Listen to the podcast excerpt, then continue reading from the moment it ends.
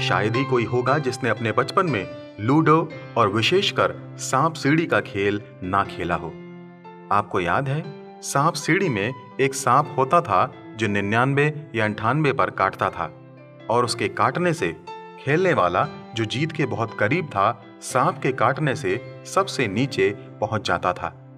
इस खेल से एक बात जो समझ में आती है, वो यह है कि जब कोई भी अपने जीवन में अपने परिश्रम और लगन से आगे बढ़ते हुए जीवन की उन बुलंदियों पर पहुँचता है, जहाँ से वह दूसरे लोगों के लिए एक आदर्श बन जाता है।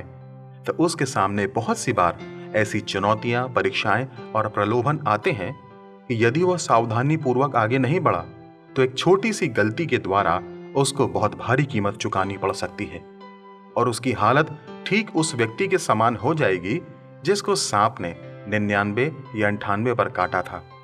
अर्थात उसकी असावधानी उसको नीचे पटक देगी। किसी ने सही कहा है। सावधानी हटी, दुर्घटना घटी। बाइबल में लिखा है, इसलिए ध्यान से देखो कि कैसी चाल चलते हो। निर्बुद्धियों के समान नहीं, पर बुद्धिमानों के समान चलो।